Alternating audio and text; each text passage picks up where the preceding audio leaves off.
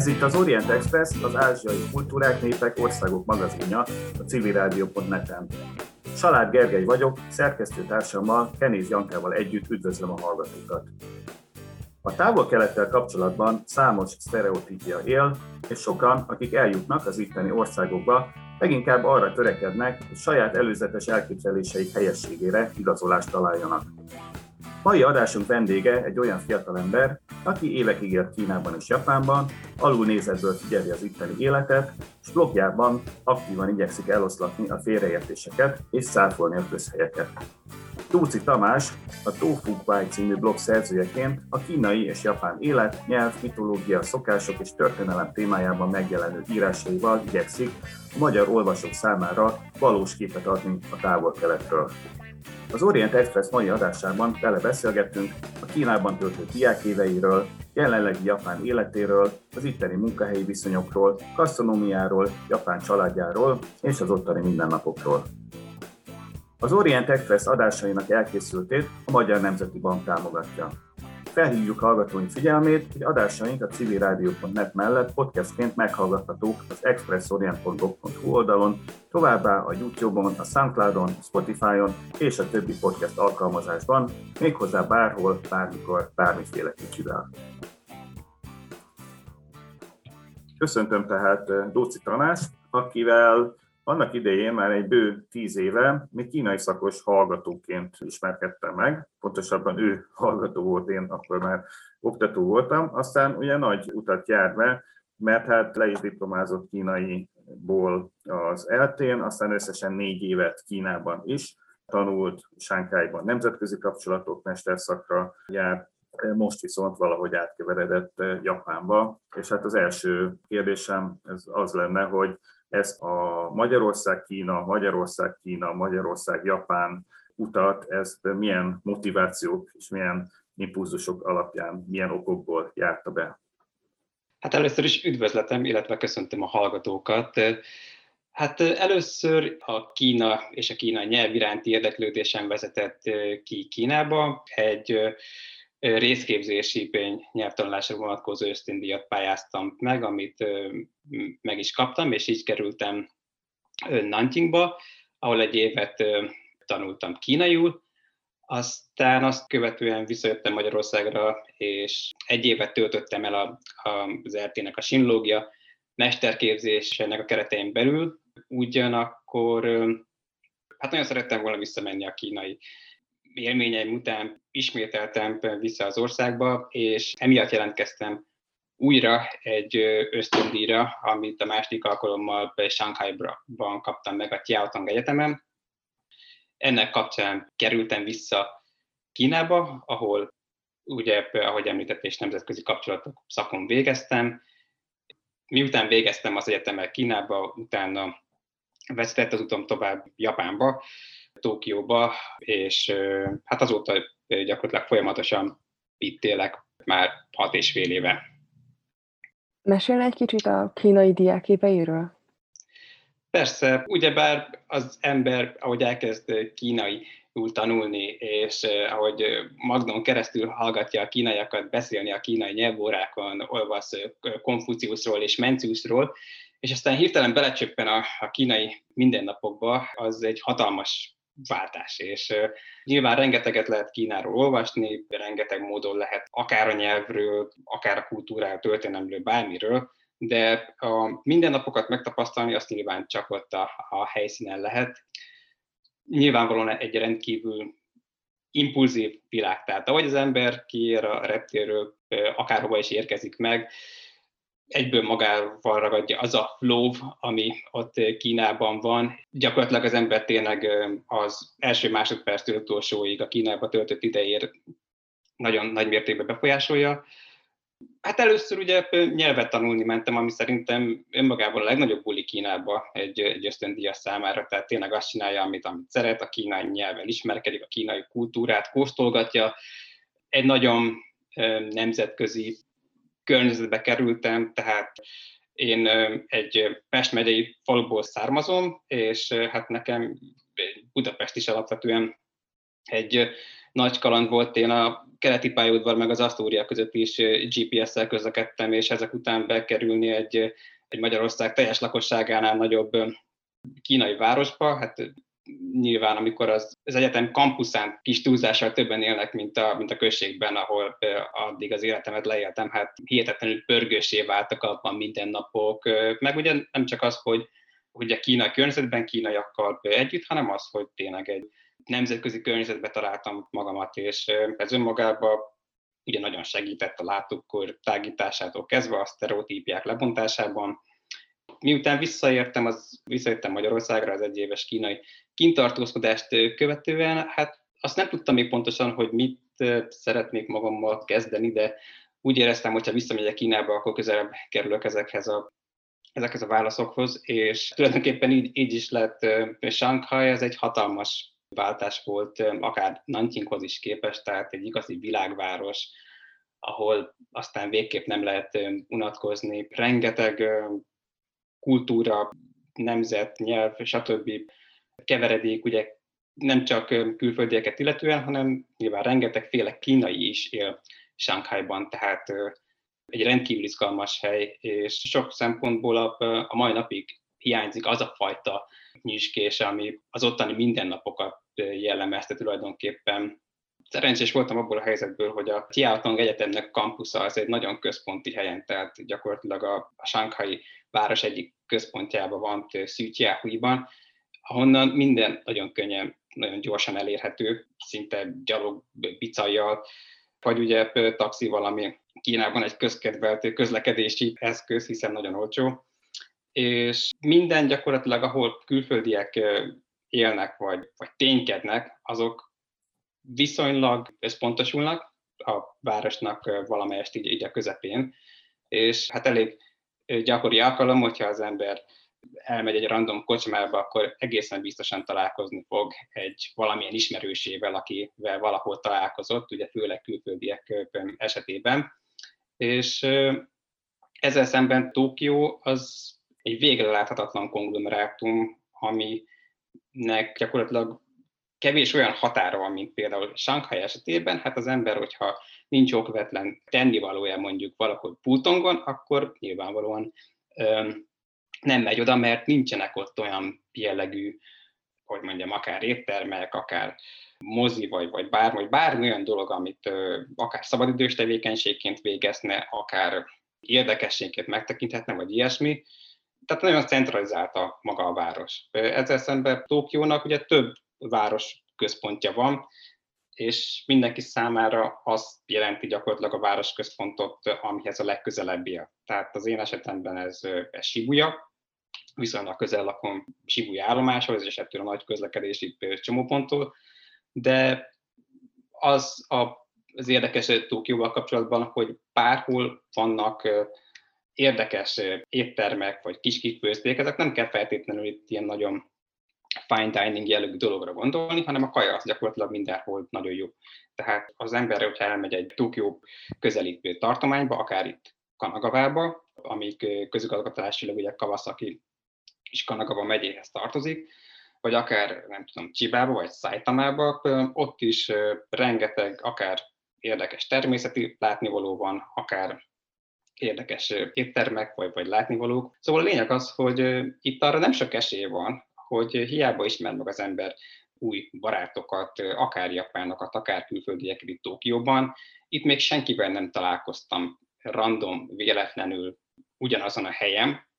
ami ezzel szemben Sánkaiban úgymond egy sokkal gyakoribb élmény volt, szintán azért, mert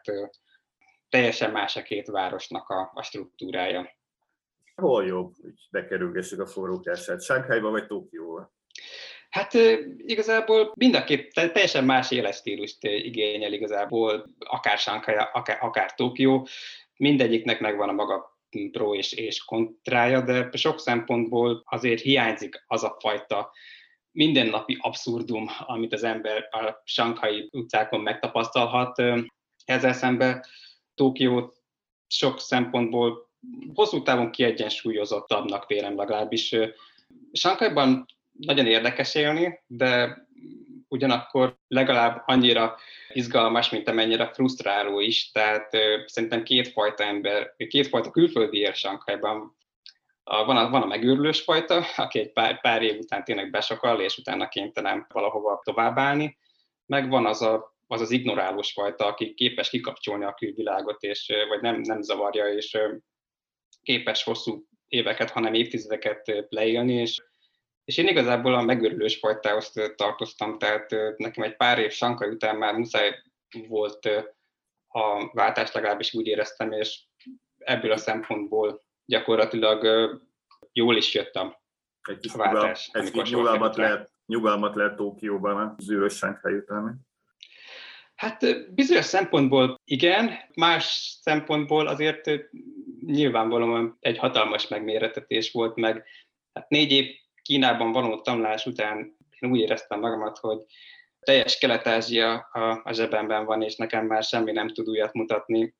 Egy nagy elánnal mentem el Tokióba, és hát egy 27 éves bébiként kellett újra kezdenem mindent, mert azt tapasztaltam, hogy teljesen alapvető dolgokat, amiket Kínában megtapasztaltam, vagy vagy kialakítottam magamnak, azok itt annyira nem működnek, és itt mindent, mindent előről kellett kezdeni. De hát ettől, ettől szép a dolog. Hát nyilván, ami ugye a legnagyobb megmérettetés volt a kezdekkor, az az itteni munkavállalás, ami ugye egy eléggé rossz hírű dolog Japánban úgy általánosságban véve, és a mesterszakos képzés keretein belül az utolsó pár fél évben csak a szakdolgozatom volt hátra, emellett különböző kínai cégeknél vállaltam ilyen, ilyen gyakornokságokat, és hát az utolsó cég, ahol, ahol voltam, az önmagában egy, egy rendkívül érdekes tapasztalat volt, hát alapvetően egy ilyen marketing cég volt, ami külön kifejezetten a vendéglátó iparban tevékenykedő ilyen üzleteknek nyújtott ilyen marketing szolgáltatást, és a lényeg az, hogy egyszer sikerült egy ilyen barter üzletet kötnem, egy ilyen sankhai italkereskedéssel,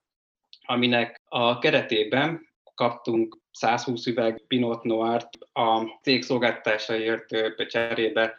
mert volt egy ilyen, egy ilyen ajándékprogram a cégen belül, amikor ugye a klienseknek küldtek ilyen különböző italokat,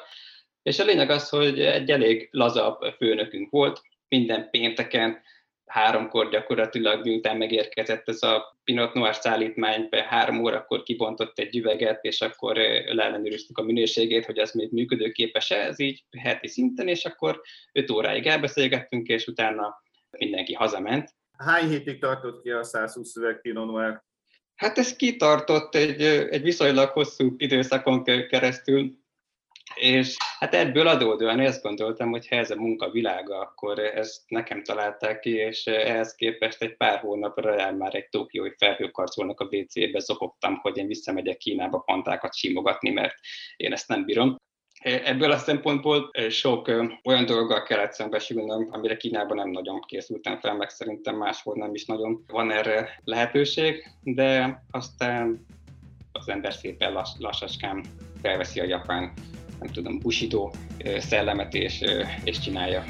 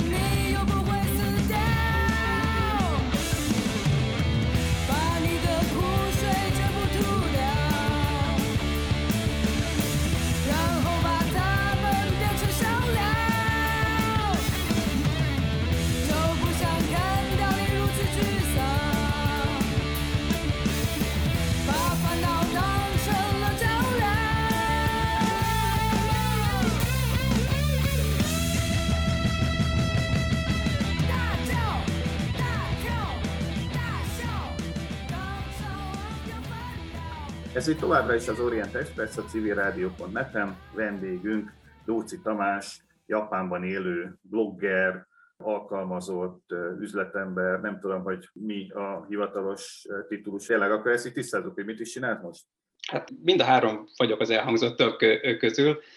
Én egy Tokióban működő kreatív ügynökségnek vezetem az értékesítését és az üzletfejlesztését. Alapvetően weboldalakat, TV reklámokat,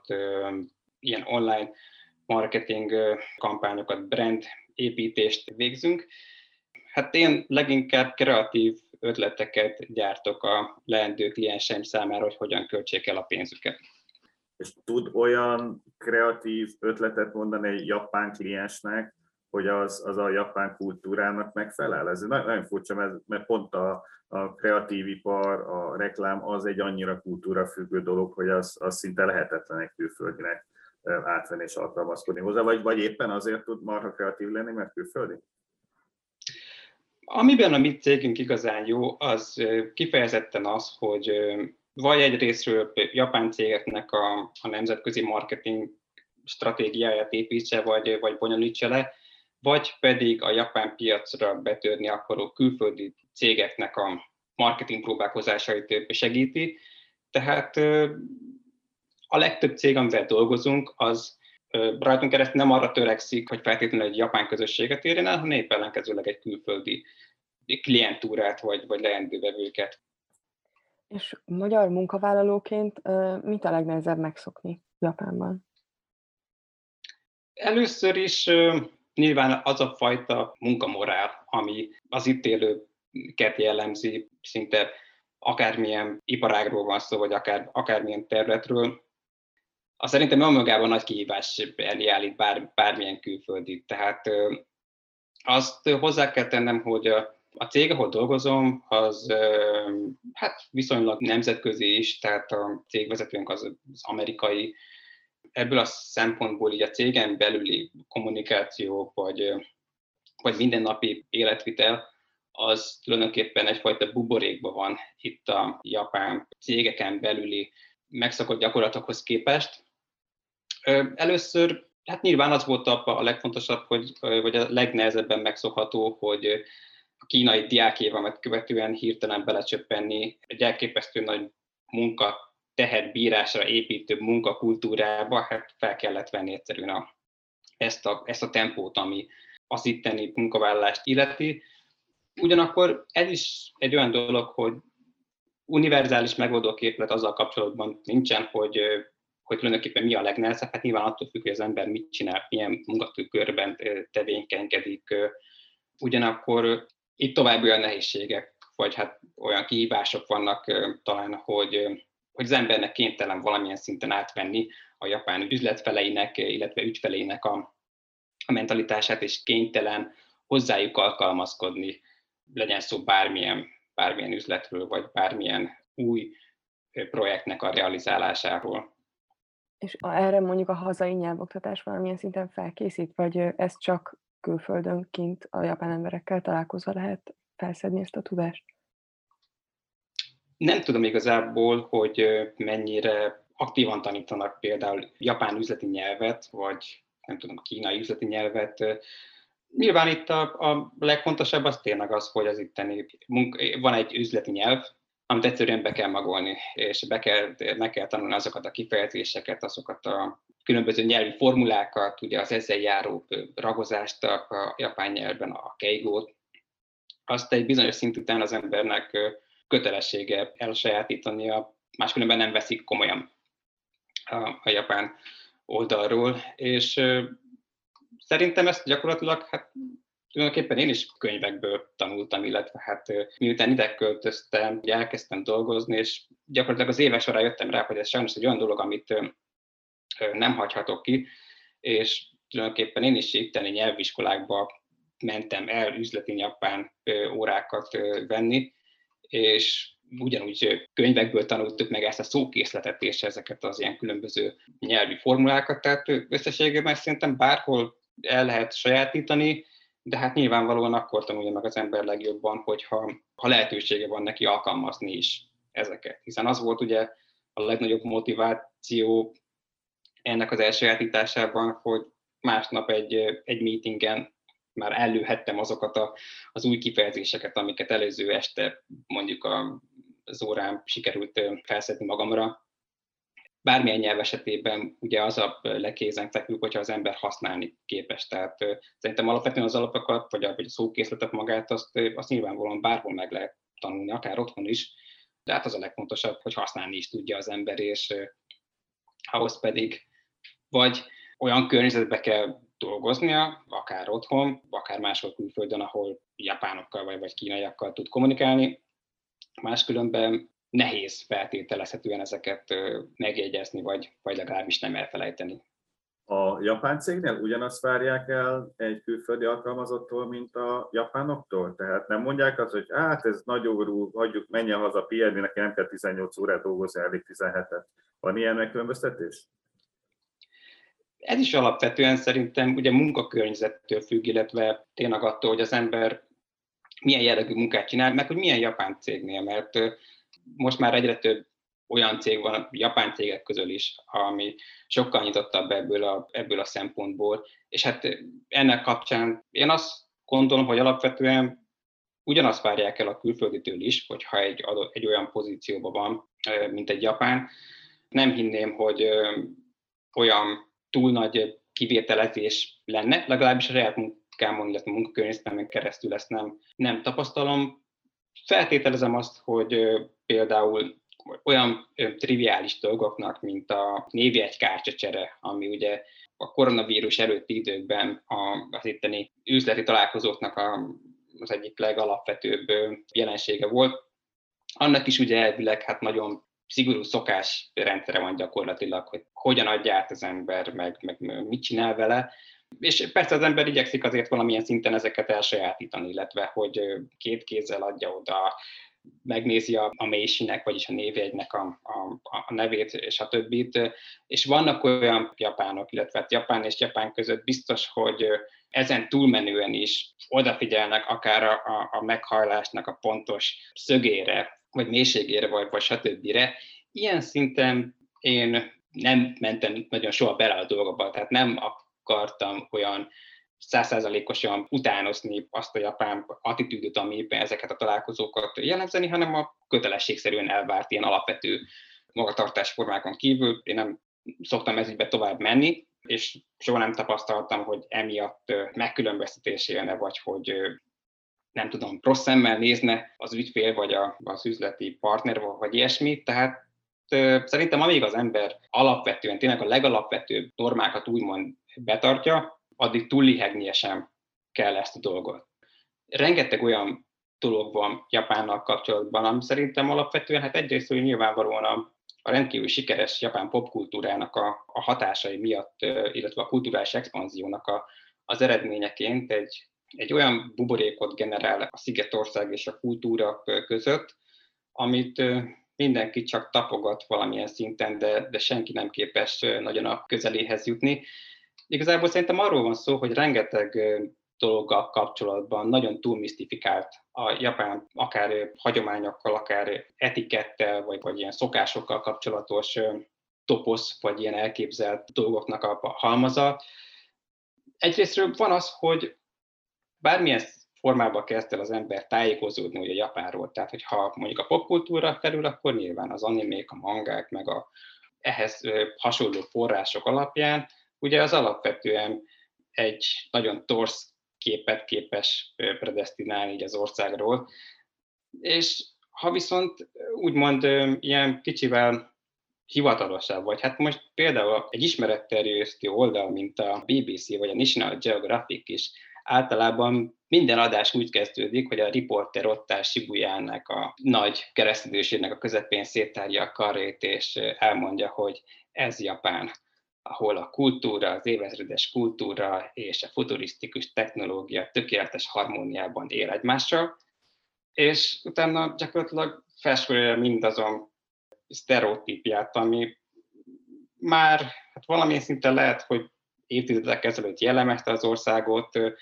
ma már viszont nem. Ezeknek a riportereknek tanácsolnám például, hogy olyan esős napon, mint amilyen mai volt, menjenek be a sibujai vonatállomásra, és nézzék meg azt a futurisztikus technológiát, ahogy az esővíz ilyen leszikszalagozott lagon keresztül el van vezetve egy, egy vizes flaskába. Ez csak egy azon dolgok egyikének, ami nem csak Shibuya állomáson belül a jelek szerint számos egyéb vasútállomásnál megtalálható. És másrésztről az itt utazó utazók sem segítenek túl sokat érzésem szerint ezeknek a, a nézeteknek a revidiálásában. Tehát én azt érzem, hogy sok olyan szociális médiában aktív, akár ilyen youtuber, vagy nem tudom, Instagramon, meg, meg hasonló felületeken, a legtöbb ideutazó azokat a sztereotípákat próbálja validálni a japán útjával kapcsolatban, amikről ugye eleve olvasott, vagy, vagy hallott, vagy ami, ami nagyon rávetíthető a, a japánokra. Rengeteg ember, nem tudom, jön ide például használt budja automatákat keresni, és utána nem találnak, mert, mert leginkább azért, mert, mert nincs, de ha találnak egy, egy használt bugyi automatának látszó tárgyat, mondjuk egy, egy automatát, amin nem tudom, női fotók vannak, akkor előszeretettel posztolják tele az összes elérhető fórumokat, hogy Na, már pedig a pervers japánoknak a tanúbizonysága itt ezen a fotón keresztül jól megfigyelhető, és, ezen keresztül igazából senki nem jut közelebb ahhoz a képhez, hogy akkor tényleg mi Japán, meg kik ezek a japánok, meg, meg mit csinálnak, hanem ilyen különböző, nagyon extrém sztereotípiákon keresztül, tehát van ez a tündéri kis, vagy pacsolattista hagyományokat rendkívül tiszteletben tartó, van ez az elképesztően futurisztikus jövőben mutató Japán, meg van ez a perverz állat Japán, akiknek ilyen hülye, felfoghatatlan szokásaik vannak, és, és valahogy ezeknek a fogalomköröknek a mesdjéjén alakul ki a japánról alkotott kép a legtöbb ember fejébe, és igazából senki nem tudja azt elképzelni, hogy itt úgymond normális emberek is élnek, és hogy a japánok is gyakorlatilag bármennyire furcsa, ugyanolyan emberek, mint akár a magyarok már abból a szempontból nézve, hogy ugyanúgy vannak nekik vágyaik, ugyanúgy vannak nekik elképzeléseik az életről, és nem egy ilyen, egy ilyen esztelen, nem tudom, robothoz hasonló, csak a munkájának élő, vagy csak a, a használt bugyiknak élő népről van szó. És én sokszor azt érzem tényleg, hogy nehéz igazából, aki tényleg el akar valamilyen szinten kezdeni tájékozódni a tájékozódni a Japánról, akkor szerintem nagyon nehéz dolga van, mert bármilyen forrásból indul el, akkor se fog nagyon a dolgoknak a lényegi mondani volójához érni, vagy legalábbis nagyon nehéz így kívülről megfejteni, hogy tényleg akkor mi az a japán, meg kik azok a japánok.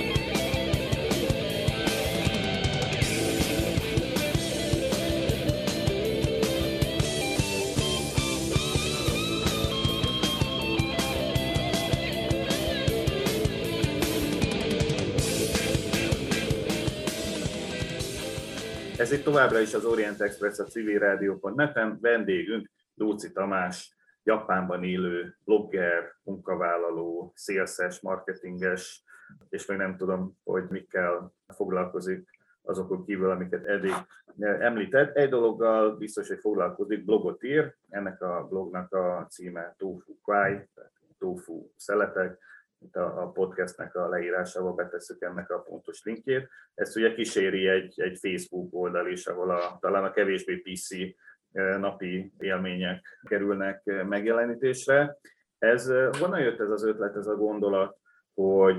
blogot írjon az ázsiai élményeiről. Ez az váltotta ki önből, hogy amit az előző blognak a végén említett, hogy annyi közhely terjed Japánnal kapcsolatban, hogy muszáj egy picit rendet tenni a fejekben, és egy picit máshonnan, alulnézetből vagy oldalnézetből is megmutatni, hogy hogyan működik valójában ez az ország, vagy legalábbis az a néhány mikroközösség, amiben ön mozog.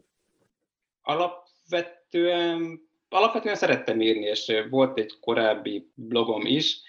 és miután Kínába kerültem, akkor határoztam el, hogy akkor fogok egy, csak egy kínai kultúrára, illetve a kínai élményeimre fókuszáló blogot írni, és hát ez lett a, ez lett a Tofu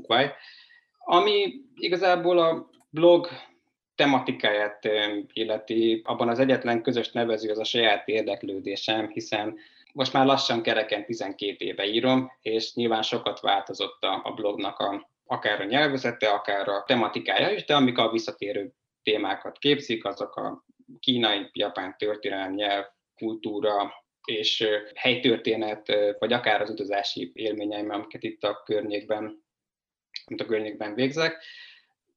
Először valóban volt egyfajta egy ilyen kultúrmissziós szándék a blog mögött, hogy egyszerűen olyan témákat, amik engem is érdekelnek, amik szerintem baromira izgalmasak, azokat valamilyen formában prezentáljam hát kezdetben a saját ismerőseimnek, barátaimnak, és ahogy valami az, szinten növekedett a, az olvasótábor, hát akkor az kicsivel szélesebb közönségnek is. Erre olyan témákat próbáltam, illetve hát a mai napig próbálok választani, amik talán nincsenek benne abban a mainstream kánonban, ami akár Kínával vagy Japánnal, és hát kifejezetten a a történelemmel, vagy a kultúrával, népszokásokkal, stb. kapcsolatos, hiszen minden más egyebet, minden más egyébnek utána tudunk járni, akár történelemkönyvekből, vagy, vagy bármilyen más oldalakról, tehát lényegében, hogyha találok egy érdekes témát, akkor annak igyekszem utána járni, és valamilyen formában lehetőség szerint érdekesen prezentálni. Mondjuk ezek közül a témák közül sok olyan is van, ami hogy is mondjam, egy viszonylag szűk körű olvasótábort érdekelhet esetleg, tehát tényleg aki, akit igazán érdekel a, a történelem, a hely, hely történelem, vagy, vagy maga a nyelv. Hiszen ahogy tanultam, akár kínai, vagy akár japánul, amiket éppen megtanultam újdonságokat, kínai szlengtől kezdve japán idiómák, vagy, vagy hasonló, ezeket is folyamatosan beépítettem a, a bejegyzések közé, hát ha valaki számára érdekessé válhat ez, és azt figyeltem, hogy az olvasó tábor is sokat változott az évek során, tehát nyilvánvalóan amikor elkezdtem, akkor elsősorban Kínára fókuszált maga a blog is, hiszen Kínáról írtam, utána Kínában élve írtam, és akkoriban leginkább vagy Kínába készülő magyar egyetemisták, vagy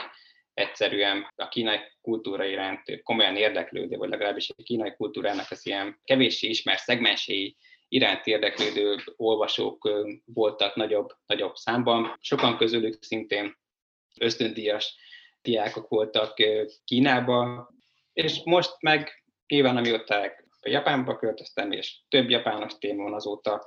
több japán iránt érdeklődő olvasót vélek felfedezni, és most arra, azért igyekszem valamilyen szinten még a, a mai napig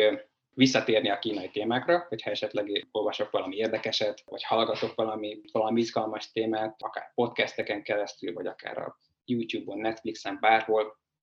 Úgyhogy most egyfajta mix van szerintem a, a kínai és a, a japán témák között érdeklődők között. Most az, hogy a saját blogom az mennyire járul hozzá ezeknek a különböző Kínával vagy Japánnal kapcsolatos stereotípáknak a leépítésében, hát arra nem vennék mérget, mert igazából ezek nem a mindennapokra vonatkoznak elsősorban,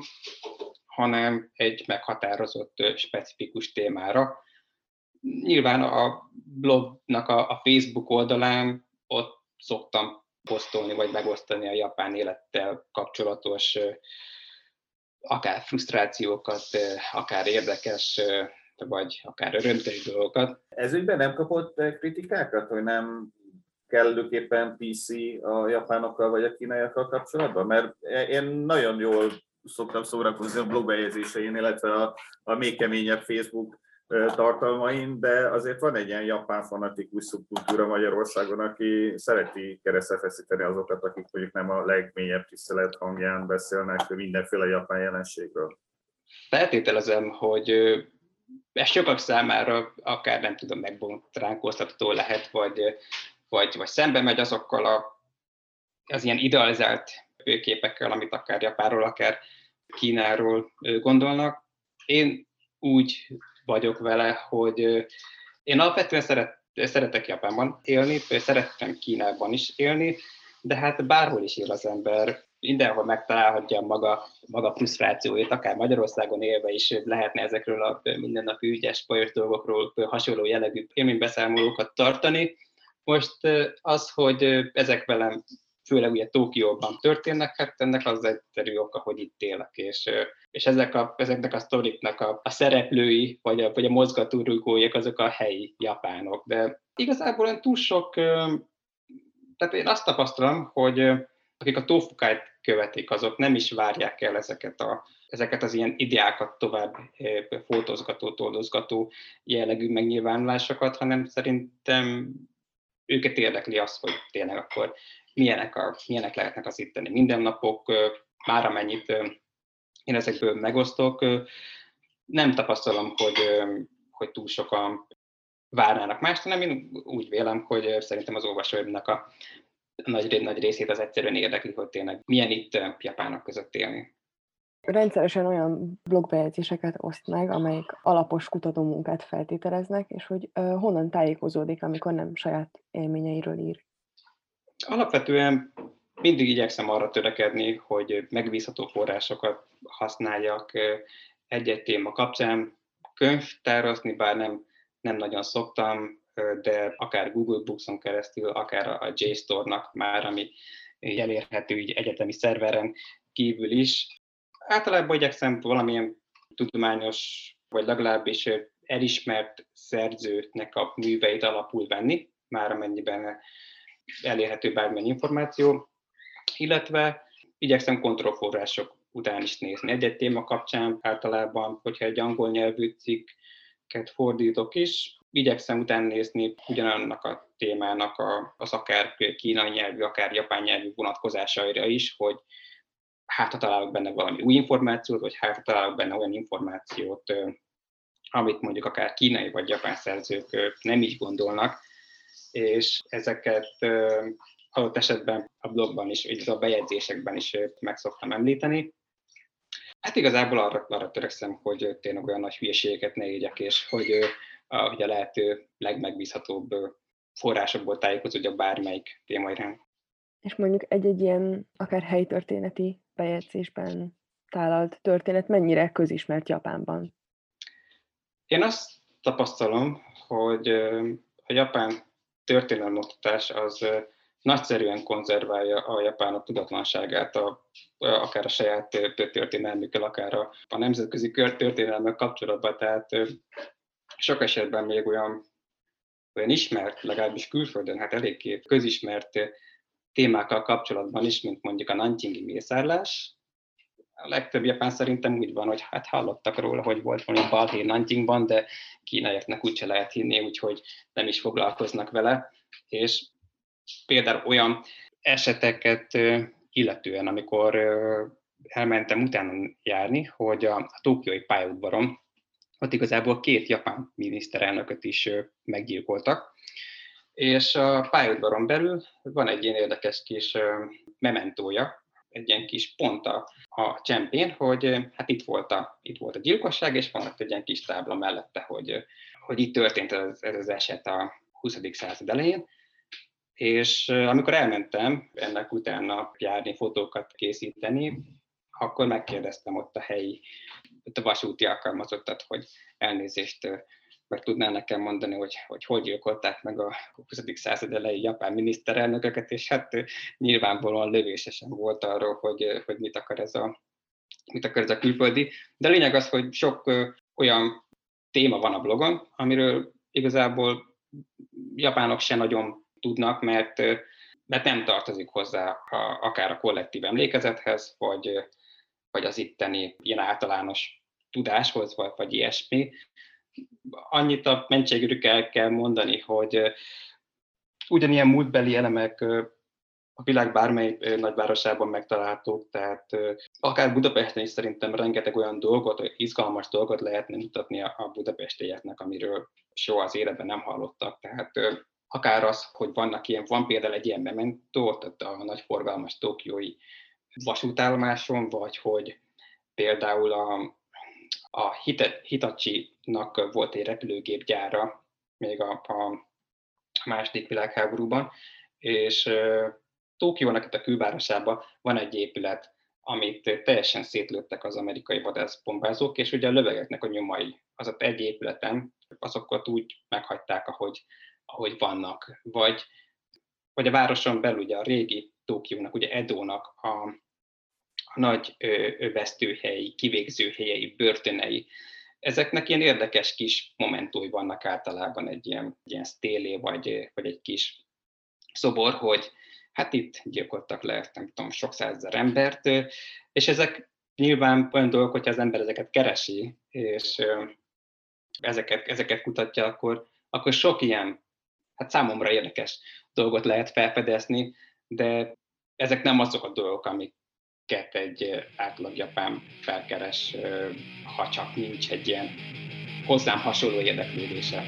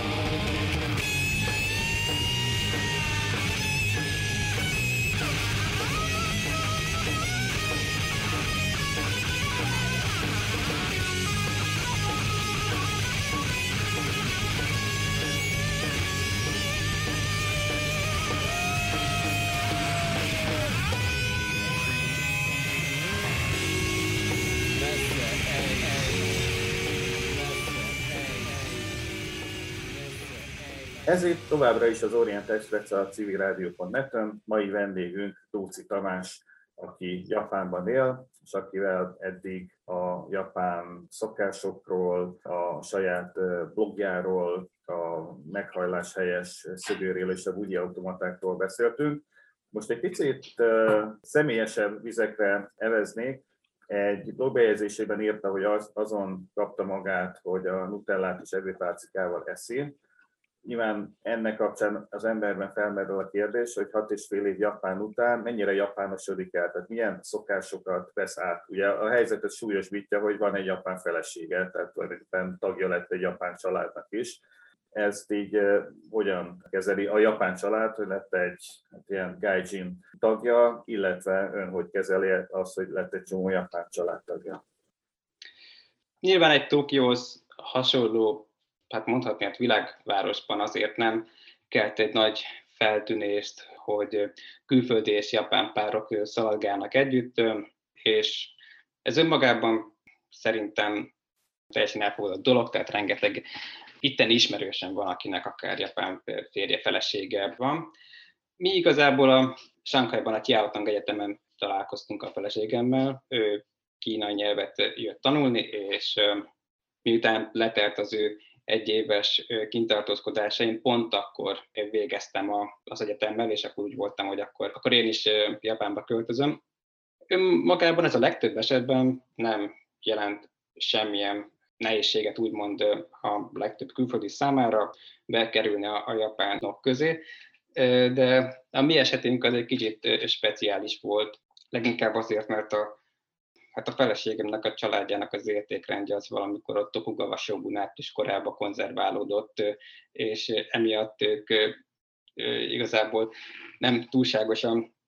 örültek a, a mi együttlétünknek,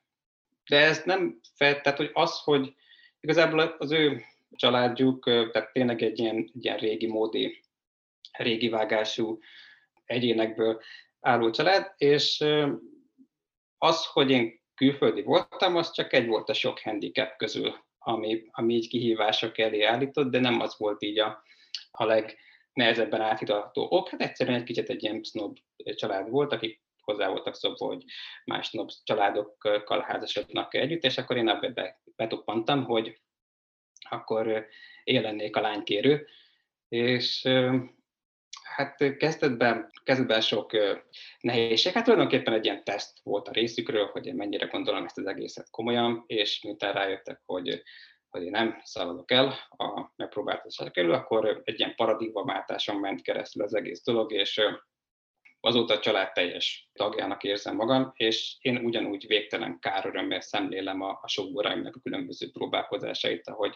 próbálnak új családtagokat bemutatni, tehát ők igazából ugyanezen a, a nehézségem kell, hogy keresztül menjenek, azáltal, hogy elfogadtassanak egy, egy új családtagot. Tehát ebből a szempontból, ami esetünk az kicsit különc volt, de ez nem egy általános dolog. Tehát a legtöbb itteni haveromnak nem volt semmi gondja bekerülni a, japán családjukba. Ami az ilyen jellegű családoknál egy további ilyen érdekes momentum, hogy tulajdonképpen az udvarlás intézménye, mint az, hogy a leendőbeli ugye eljár a, a családhoz, és ugye az esküvő vagy az eljegyzés előtt alaposan megismerkednek, az nem létezik, hanem általában csak azokat az egyéneket szokták bemutatni a saját családjaik számára, akivel komolyan gondolják a, a, az esküvőt vagy az eljegyzést. Hát gyakorlatilag az, hogy amikor már odáig érik a kapcsolat, hogy, hogy akár eljegyzésről szó, lesz szó, akkor bemutatják a, az embert, hogy szervusz apán, anyám, ez az ember, akivel meg fogok házasodni, nézzétek meg jól. És Emiatt ugye nincs túl sok lehetőség arra, hogy az esküvőig vezető úton az ember így alaposan megismerje a leendőbeliének a, a családját. Hát nyilván ez már így általánosságban magyar viszonylatban, tehát nyilván az egyedés követően azért csak van pár hónap, vagy hát a mi esetünkben több mint egy év, amikor minden sikerült bepótolni, amikor az elmúlt években nem került, nem került sor, de emiatt egy ilyen sajátos helyzet volt, tehát hogy tényleg betoppantam itt ebbe a családba, és akkor emlékszem a, az első hivatalos, úgymond hivatalos találkozónk az, az több szervezést vett igénybe, mint egy, egy Észak-Korea meg Egyesült Államok közötti csúcs találkozónak a megszervezése, és egy forró füllet augusztusi napon találkoztunk a a leendő anyósomékkal, és hát eléggé megfagyott a levegő, így az első találkozás alkalmával próbáltam vicceskedni, de hát nem sült jól el a dolog, de ez csak az első ilyen Az a híres japán humor, az nem, nem működött. Az annyira nem, nem adta magát, de hát az első ilyen bemelegítő jellegű dolog volt, tehát miután rájöttek, hogy nem harapok, azóta sokkal kedvesebben viseltetnek irántam, úgyhogy hát beletelett egy kis időbe, amíg így áthidaltuk ezeket a, nem is feltétlenül mondanám ezeket kulturális gátaknak, mert mondom azt, hogy, hogy külföldi voltam, az nem az volt a fő vagy mérvadó ilyen dolog, ami kiváltotta ezt az egész ellenkezést, tehát ők a japán, a lendő japán új családtagokkal szemben is ugyanilyen ilyen szigorú elbírálást gyakorolnak, de ez tényleg csak az ő családjukra jellemző. Amikor felveszük ezt az adást, akkor az időeltolódás miatt Japánban már lassan vacsora idő van, úgyhogy ez adja magát, hogy a gasztronómia felé tereljük a témát így a beszélgetés vége felé. Sokszor oszt meg Japán gasztronómiával kapcsolatos bejegyzéseket, illetve képeket. Nekem az lenne a kérdésem, hogy mi a legfurább alapanyag, amit használt főzéskor? Igen, igazából fura alapanyagot tekintve a japán konyhának ugye a sajátossága, hogy mindent igyekszik a maga egyszerű nevében sok esetben akár nyersen prezentálni, tehát ami esetleg ilyen furcsa, furcsa japán étel, tehát a legtöbb furcsa japán ételt, azt mind nyersen eszi az ember, tehát olyat, mint hogy ló, hús, sashimi, tehát a basashimi,